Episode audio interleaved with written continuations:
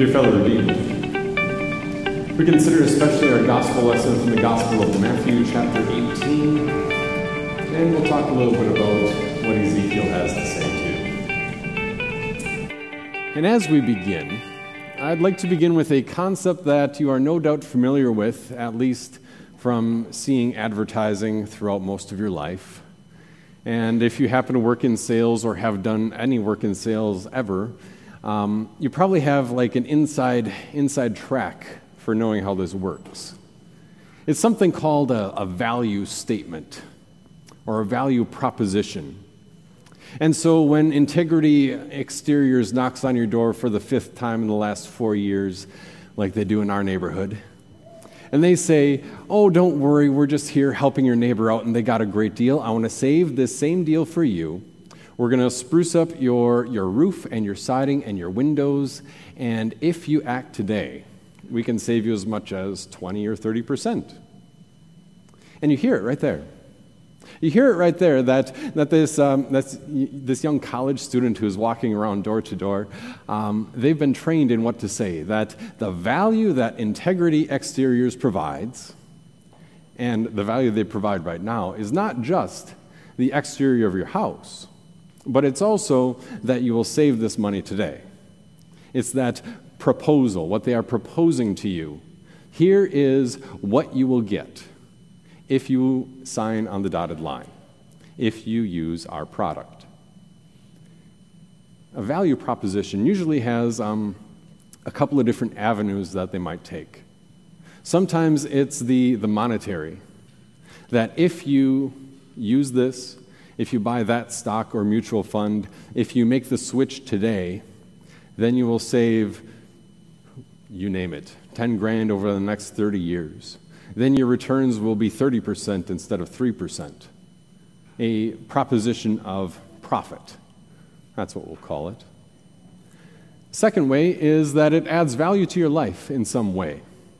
That when you buy this particular car, you're not just the average person, but you can surprise your wife with this car and a gigantic bow on the front driveway on Christmas Eve, and you say, Wow, my life is now complete I have the, the nice new car smell, and I've now surprised my wife with a $40,000 purchase. Fantastic. But in some way, they're saying this adds value to your life. For all the time that you spend driving your car, maybe this is safer. Maybe this is better for the kids. Maybe this is more reliable. A value proposition. Or, I guess, the, the third avenue, if we're talking about profit, we're talking about um, the value that it adds to your life. Or the third um, avenue, I suppose, would be education or entertainment. And those get lumped together education and entertainment. That if you spend your time listening to this podcast or you spend your time watching that documentary, then it will be enjoyable. Even if you, you never previously cared about the puffins of Iceland until Sir David Attenborough narrated it for you afterward, you're like, wow, I just spent an hour and a half learning about puffins, and now they're the most cool little bird. Maybe not. It's that proposition, a proposal, that this will add to your life not by making your life better, but by providing some education or entertainment. And that is like the whole realm of um, programming that we see on television or as we're scrolling our phones on social media or similar that it, we know that it isn't inherently adding value to our life. It isn't inherently improving our life, but we enjoy the entertainment and we enjoy the educational aspect of it. So, with those three options profit and improving my life and education entertainment when we're talking about church, when we're talking about your Sunday morning, an hour a week for every week of the year or close to it, and for every year of your life, let's take a few moments with those seated nearby to think of what is it that this, this place, these people, this setting adds to your life. We could probably um, leave one off the table that you aren't here because it is profitable to you. You aren't here that, you know, at the end of the day you're going to go home with a, contract signed on the dotted line or um, another check coming to your bank account. So we'll leave that one off the table. That leaves two options and a whole host of ideas underneath either of those two options. The option of letter A this adds some sort of value to my life. Or letter B, and it could be both, that this is educational or it's entertaining. And this is like the crowd participation part. I won't call on anybody, but I'll give you about, um, about a minute to try to think of something either in that first category what is it that my church life adds to my life? Or what is it that is educational that I enjoy, entertaining that I enjoy about my church life? I'll stop talking now so you can. Hopefully, I gave you a little bit of time to think of at least one, or maybe two. And when you think about this, um, thinking about you know what is the value that this adds to my life, or what is the educational or entertainment value of it, um, you could probably think of a couple of things. That well, first of all, there has to be something different about here and Sunday morning and worship together. There has to be something different here that I don't get um, just on my own with, with the Bible. Because if that's what it was, if that's what it were, then you and I could say, well, I am getting just as much value sitting at home reading my Bible with my coffee on Sunday mornings as I am by getting dressed up for church, remembering it's at 10:15 and then staying after for a potluck. There has to be something different about this. I propose, I suppose. So we understand that, that at the first point, that this setting is inherently different from what we, you might experience on your own and what you might have at home, um, even with those that you love and who share your household with you. And then beyond that, I won't call on anybody, but I'll name a few things that were probably um, included in your, your conversation. Maybe it is um, little children knowing that they have to come with mom and dad and they don't have a choice in the matter and then the little children learning at some point, well, that's where we get to hear God's word. Maybe you think about um, the, the people that you see here, the people that you have known for a long time, and not just that you know them by name and face, but, but that, that you know them by sharing in their sorrow and sharing with their joy. Maybe uh, a little bit later in life, you're starting to think about, well, I see a finish line. I don't know exactly when it's going to come, but I'm somewhere over the hill, and um, and I really, really appreciate in a new way all those hymns that I found boring as a kid. And now when we sing them, it just hits a little differently. A little bit of life experience often does that to us. Maybe you're thinking and looking ahead to, um, to the eventual victory lap and God taking you to heaven. And knowing that not only for your own sake, but for the sake of your loved ones, to be able to say that, yes, this person sat in this spot um, every day for as, or every Sunday for as long as they were here. I still think of that. Maybe you think of, um, if you're, maybe you're thinking about the value that it adds to your life. And you've begun to see some of your friends who are kind of foundering and floundering, trying to figure out where they fit in life and what's the next move that they should take. And, and all they have to go on is, is their emotions and the opinions of their friends. And it just doesn't look like enough. And so you kind of value the, the educational side and the guidance to say, well, here is a good and godly action, and here is a good and godly decision. And even if, even if it is a little bit challenging or a little bit difficult to, to understand what God has to say and then apply that in my life, I know from experience and from the school of hard knocks, or at least from the hard knocks in my friends' lives, that this is the better option. You could keep going. Maybe you think of um, wanting to, to have some good friends for your kids. Maybe it's something as simple as just having a place where you have a community of people in a largely suburban and urban area where you might know your neighbor, might be on a first name basis with them, but usually that's about it. To have a community of people from all walks of life where we aren't segregated into different age groups, where you can sit next to one another and have somebody who has 70 or 80 years of experience in the Christian faith in the same church body and worshiping in the same worship service as somebody who has only three years and um, six and a half months. And uh, I'm sure there are more. I think the one that we the often downplay and forget about is that sense of Christian community and the sense of Christian not only values but and morals, which are all in the background, but the sense of Christian ethics, which is how do we apply those values and morals in our lives. And having a basic language where we can talk about these things and we have a basic understanding where your friendship and our fellowship together doesn't depend on trying to figure out where we all stand on all the sensitive topics, but understanding that even if we have some differences of opinion, or we have differences in experience or differences in background, at the same time, we are united through this same Jesus. That's why I like the, uh, the imagery of our church layout as as it is. You walk in and we are all baptized in the same baptism, that that is your entrance into the sanctuary, the, the holy place of God.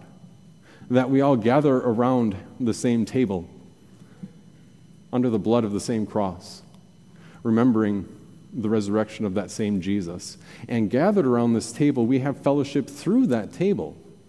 That it is a, um, the word fellowship doesn't really capture it. It's more of a, a, a, having in common. We have this table in common. And because of that, when you look across the table, you aren't just seeing somebody that you sit with, but somebody with whom you are united in Christ as a brother or sister in Christ.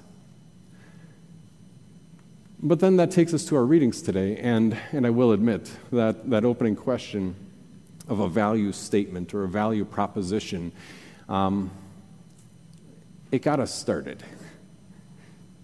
Because if you were to compare what church has to offer versus other things, I'm sure you could find something that would fill most of those niches in your life, or niches if you're American.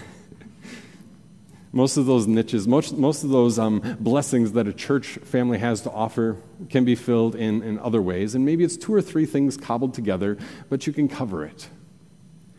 And that idea of a value proposition or a value statement. What is it that I get here? I know it's not profit. Maybe there's some value for my life. Maybe there's some education and entertainment. Is that really the right question to start with?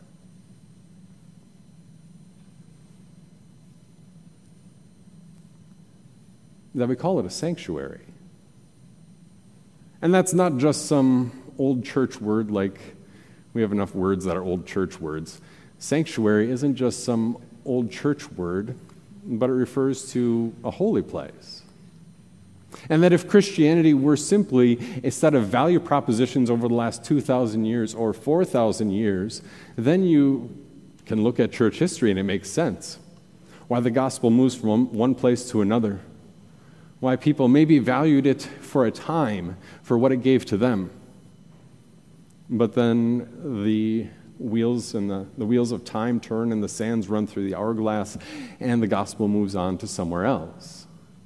If it were simply about the value it adds to your life and the educational entertainment, and we've got enough education going on, so that's in the announcements if it were simply about the education, the entertainment, and the value it adds to your life, we would be missing the point because we gather in a sanctuary, because God says to Ezekiel, Son of man, call out to these people, and if you don't, their blood is on your head. Whew. That's not really a value statement, God. If you want me to follow you, that's not what I was expecting. Um, either speak up or, or you bear the pain that is theirs. The value statement also isn't there in Matthew chapter 18, where Jesus says um, about warning your brother about his, the error of his ways. Take along one or two others if he doesn't listen to you personally, individually. And if not then, then tell it to the church. And then if not then, um, whatever I tell you.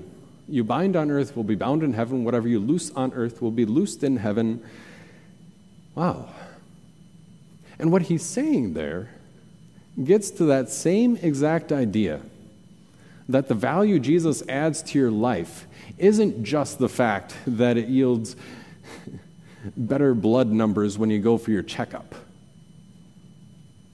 That's, you know, they've done the research. That's part and parcel of um, participating in a religion and having a community of people. And It's not just that you, on average, will now live six to ten years longer than the average American because you are participating in a spiritual faith community. That the value that this Jesus adds to his life is predicated on the idea of this sanctuary. That at the end of the day, it's not really about the value that, that the church or the pastor's preaching has for you. It's about the fact that this Jesus died for you. It's about the fact that this Jesus has promised an eternity to you through him. And you know as well as I that it's not just this, this mental conception that if you, can, if you can say the words and you can put into your own words exactly the, the life, death, and resurrection of Jesus Christ as we have in the Apostles' Creed, that faith isn't simply a knowledge of the facts. I mean, Satan himself knows the knowledge. He was there on Good Friday, he saw it firsthand. And is he saved? Absolutely not. But that faith is practiced.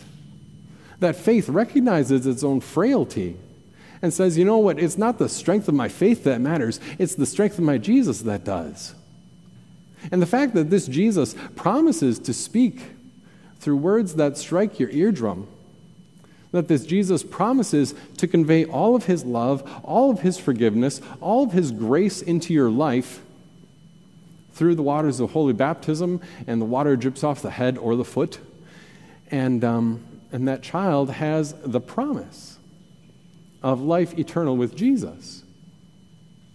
And that we gather together around the Lord's table, and it's not just that we have a common union together in Holy Communion but it's that, that this Jesus now distributes to each one his own body and, and blood, together with the bread and the wine. That the value that, that Jesus gives to you in his church and in your church life here and in the worship that we share isn't, isn't based on the value that it adds to your life now or simple um, educational entertainment but rather the reality that He actually works through these things in a way that is often beyond your perception. But He works through these things to strengthen the faith that, that He has given to you, a faith that is often, yes, beyond our own perception and beyond our own sight, which also means that we can't judge the strength of our faith based on how we feel about it, but we can only judge the strength of our faith on the basis of our connection to Christ. You start to see the difference. That if I were going door to door and saying, hey, we're just in the neighborhood, we've been in your neighborhood for 40 years or 140 years, and your neighbors are going to church, and boy, oh boy, I'm going to get you um, a community of people who care about you. I'm going to get you a place where you can be married and buried. I'm going to get you a place where you can have pastor on, on text message and you can ask him a question and he'll get back to you. I'm going to get you a place where the pastor knows your name. I'm going to get you a place where you have a community of people, and we're even, even going to work together on like a community garden and, uh, and maybe do something more after that. Who knows what's next? If that's the value proposition, maybe that's not such a bad idea, I guess. Going door to door and saying, here's what our church has to offer. But how much more? To say, here's what our church has to offer a holy God who has given you his righteousness. Here's what our church has to offer comfort in the time of distress and grief. Here's what our church has to offer certainty about where you stand with God on the basis of His unchanging word, so that you don't f- build a foundation upon your own fickle emotions, but rather on the clear word of God. Here's what our church has to offer a Jesus who raised himself from the dead so that you can be certain that your sin has been forgiven and that life with him forever is yours. Here's what our church has to offer not just a regurgitation of the facts that we all know, but the living, breathing embodiment of Christ himself, where Jesus dwells here, invisibly, but here. Whenever two or three or 82 or 83 are gathered together in his name. And that Jesus has brought you here and made you his own through holy baptism. That Jesus has given you, yes, a family of believers who um, want to care about you, who should care about you, and who are as much your brother and sister, and maybe even closer than your own siblings. Because here is something that goes beyond this life. And it's not just a simple statement of, well, I hope I get this value out of it, but the actual giving of Christ's righteousness to you. So there's no doubt, and there's no certainty, and there's no reason to say, well, I did it and I'm moving on now. And there's no reason to say, well, I know the facts and now I'm just going to kick back, take it easy, and review the facts every now and then, because that's not how faith practices itself. Faith understands that in my actions I am not holy, but I am one, I am connected to one who is. Faith understands that we gather together in this holy place where God Himself makes Himself present, where the Son of God has promised to be with you and me together to convict your heart through your conscience and also to comfort you through His word, where He has promised to be here among His people in a sanctuary, a holy place. So at the end of the day, I mean, obviously, we don't discount all of the, the blessings that you maybe talked about with those seated nearby. And we use some of those in some of our advertising because at some point you have to get into somebody's head and be able to have a conversation with them about this Jesus. And it doesn't always start with, Dear friend, you're going to die and I want you to be in heaven. Sometimes it starts with, You just had a loss in your family and now you're wondering where you fit. And let me bring you along to a place where you will have a church home. Sometimes that how, that's how it starts. But let's not judge our church life on the balance, on the scales, in comparison to all the things that we might get here versus the two or three other activities that would be equivalent of value. Because the value that Jesus gives here isn't something you can measure and quantify. The value that you, can, that you do get here is the promise and the certainty of the Son of God that His blood is for you, that His righteousness is for you, that He's made you His own and brought you into His holy place. Amen.